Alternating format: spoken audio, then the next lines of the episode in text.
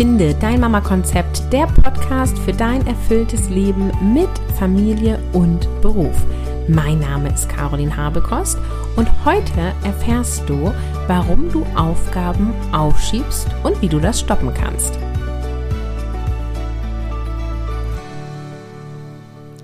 Hello, hier eine nächste Episode, die 5. von 10 Quickies, mit denen wir 2023 begrüßen, damit du so richtig durchstarten kannst.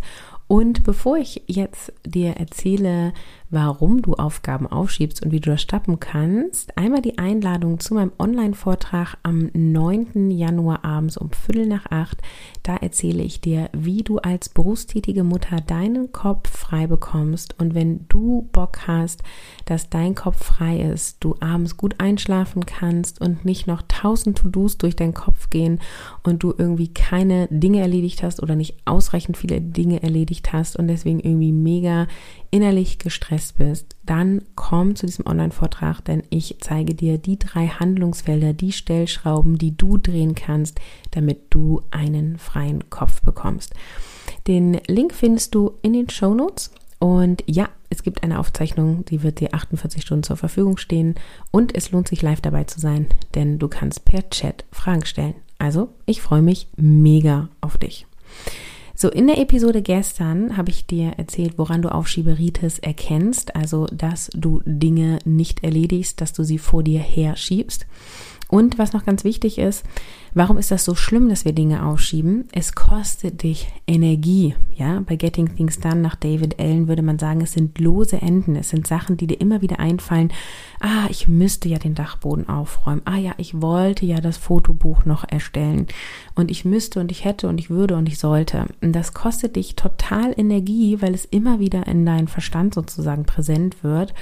Und weil du auch ein schlechtes Gewissen dann entwickelst oder auch dadurch in Stress gerätst, ja, wenn du Abgabentermine hast, zum Beispiel am Arbeitsplatz und eine Deadline da ist, dann brauchst du plötzlich Überstunden, dann brauchst du zusätzliche Betreuung für dein Kind, für deine Kinder, dann musst du Nächte durcharbeiten und das tut deinem Körper ja auch nicht gut. Du brauchst ja regelmäßig Schlaf und Erholung und kannst nicht permanent, wenn eine Deadline kommt, sozusagen auf 1000% laufen, ja. Deswegen ist es so mega wichtig, dass du Dinge, also deine Zeit im Blick hast und deine Aufgaben cool managst, damit du dann nämlich in deiner Energie bleibst und dir ein erfülltes Leben mit Familie und Beruf kreieren kannst.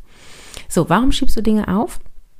Nummer 1, du findest die Aufgabe unangenehm, du findest die Aufgabe doof, sie ist einfach Kacka, wie meine Kinder sagen würde. Sie macht einfach keinen Spaß, ja. Für viele sind das zum Beispiel Steuerthemen oder Aufgaben, die vielleicht verbunden sind mit Menschen, mit denen du nicht gerne sprichst, ja, weil da irgendwie mal was vorgefallen ist. Also die Aufgabe ist dir unangenehm. Und deswegen wird sie aufgeschoben, so nach dem Motto, mache ich lieber nicht. Der zweite Grund ist, es gibt keine Deadline oder die Deadline ist in zu ferner Zukunft, ja, also das Projekt muss für in 2 Jahren fertig sein oder so. Oder bei dem Fotobuch gibt es ja in dem Sinne keine Deadline. Ist halt nur doof, wenn dein Kind 20 ist und du dann das erste Fotobuch erstellst, ne? So. Und die Aufgabe wird immer anstrengender, weil du immer mehr Fotos organisieren und strukturieren musst, ja? Also keine Deadline oder eine Deadline, die zu weit weg ist, kann auch dazu führen, dass du Dinge aufschiebst, weil du dann nämlich immer die Dinge, die sozusagen dringlicher sind, vorziehst und dann bleibt das andere immer liegen, immer liegen, immer liegen. Es kann auch sein, 3. Grund, dass die Aufgabe dich unterfordert, also dass sie dir keinen Reiz gibt, sie zu erledigen und sie deswegen ja nicht attraktiv ist. Ich persönlich empfinde das so bei ganz vielen Haushaltsaufgaben. Also Wäsche zusammenlegen unterfordert mich, Hausputzen unterfordert mich. Nicht, dass ich hier eine gute Putzfrau wäre, ja. Also kann bestimmt auch noch lernen, wie man ganz toll gewisse Dinge putzt, wenn es mein Interesse wäre. Aber an sich sind die Sachen so simpel, dass sie mir keine Freude bereiten. Und es sind für mich auch keine Tätigkeiten, die mich entspannen, ja. Also Rasenmähen zum Beispiel, das würde ich jetzt auch sagen, unterfordert mich, aber es entspannt mich auch gleichzeitig. Das nur, ne? By the way. Also wenn die Aufgabe dich grundsätzlich unterfordert, dann schieben wir sie auch oft auf. Wenn Grund 4 die Aufgabe unlösbar scheint, dann schieben wir sie auch auf, weil wir gar nicht wissen, wie wir sie angehen, ja. Und all das führt dazu, dass du dann einfach hoffst, dass es sich von alleine erledigt, und das tut es meistens nicht. Ja. Der 5. Grund, warum du die Aufgaben aufschiebst, ist, weil die Aufgabe ja zu groß formuliert ist und nicht konkret erfasst ist. Also ich hack jetzt mal rum auf meinem Beispiel mit dem Fotobuch, weil es einfach so viele betrifft. Wenn du jetzt ein Fotobuch erstellen möchtest, dann liegen darunter Tausende von anderen To-Dos, ja. Meine Mission Kopffrei-Teilnehmerin kennt das Beispiel schon, weil ich das gerne nehme. Ein Fotobuch erstellen bedeutet, du musst Fotos machen. Du musst die Fotos irgendwie sortieren. Viele machen die Fotos mit dem Handy, machen aber die Fotobuchbestellung über Notebook, weil ja du die Anwendung besser bedienen kannst. Obwohl inzwischen gibt es auch geile Apps, aber viele ziehen es eben rüber. Das heißt, du musst die Fotos irgendwie rüberziehen. Das machst du über Cloud oder Kabel oder was weiß ich, ja. Dann ziehst du die rüber, dann musst du die sortieren, wenn es dein System nicht automatisch macht. Es macht zum Beispiel Sinn, es nach Datum zu sortieren, sodass du irgendwie die Monate an sich hast.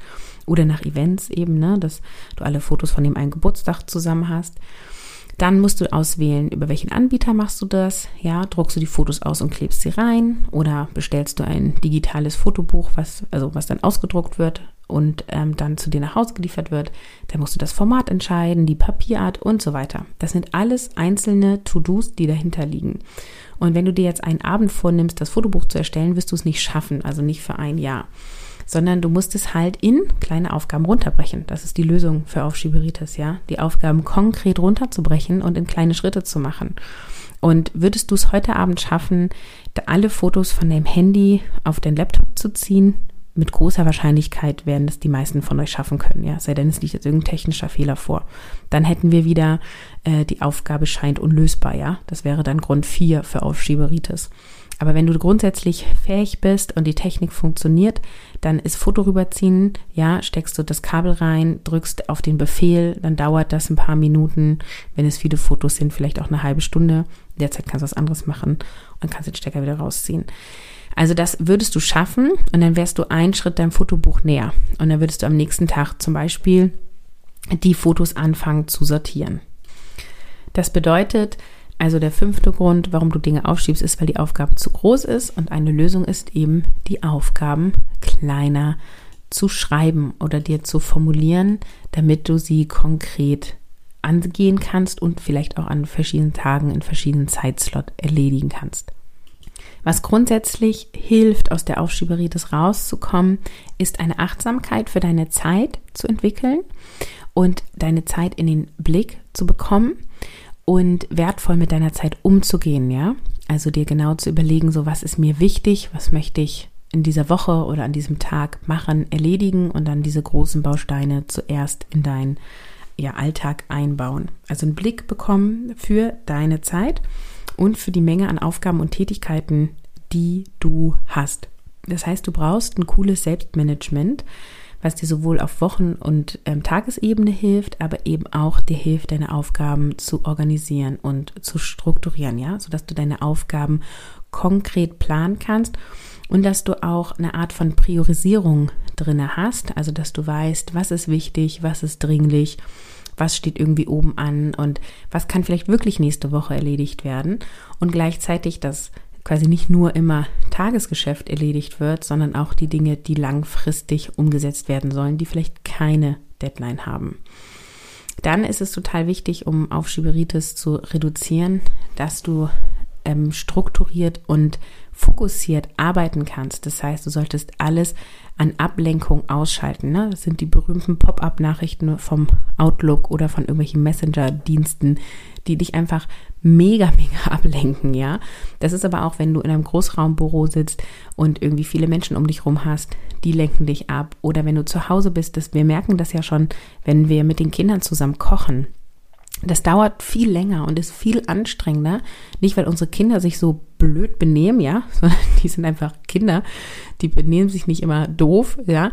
Und trotzdem, auch wenn dein Kind, ich sag mal, lieb und brav ist und mitmacht, ist es viel anstrengender, weil du halt die ganze Zeit quasi mehrere Dinge im Blick haben musst. Du musst dein Kind im Blick haben, du hast irgendwie das Rezept im Blick.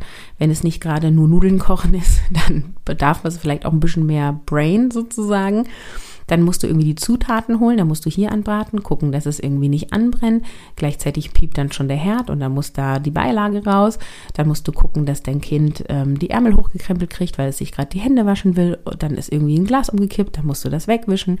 Ja, also du bist einfach permanent sozusagen von deiner eigentlichen Tätigkeit, das Kochen, bist du abgelenkt, beziehungsweise es gibt so viel parallel zu tun.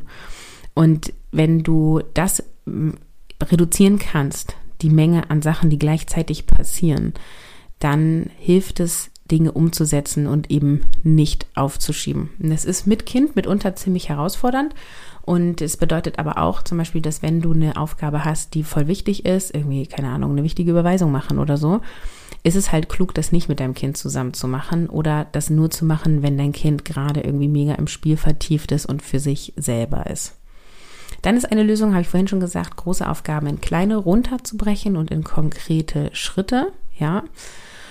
Und auch zu schauen, wie viele Aufgaben erledige ich am Stück. Also da sind wir so wieder so bei deiner, ja, bei deinem Energiekörper, ja, mit deinen Akkus sozusagen. Also wenn du jetzt 10 To-Dos nacheinander erledigst, dann wird dein Akku nicht auf 100% sein, sondern wird immer weniger werden.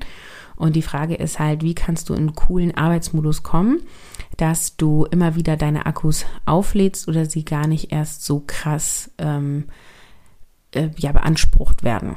Und da hilft es zum Beispiel, regelmäßig Pausen zu machen, also nicht länger als anderthalb Stunden am Stück konzentrierte Arbeit zu leisten. Aber es bedeutet zum Beispiel auch, nicht 24/7 für einen anderen Menschen, also dein Kind, verantwortlich zu sein, sondern auch mal am Tag Momente zu haben, wo du einfach für dich bist, wo du selbstbestimmt durch deinen Alltag gehen kannst, weil dir das mit großer Wahrscheinlichkeit sehr viel Energie zurückgibt. Und ein weiterer Tipp, der hilft gegen Aufschieberitis, ist halt, Aufschieberitis zu verstehen und auch zu hinterfragen und ja, so ein bisschen zu entlarven. Und das wirst du durch die Episode heute und auch die Episode gestern, bist du an diesem Punkt bereits. Weil wenn du es einmal für dich erkannt hast, dann kannst du damit ganz anders umgehen und kannst eben konkrete Umsetzungsschritte machen und zum Beispiel Benachrichtigungen ausschalten oder deine Tagesstruktur anpassen oder dir ein cooles Selbstmanagementsystem aufbauen. Ja, das war's für heute, für diese Episode. Ich wünsche dir viel Spaß beim Umsetzen. Ich freue mich mega, wenn wir uns beim Vortrag am 9.1. sehen. Der Link ist in den Shownotes.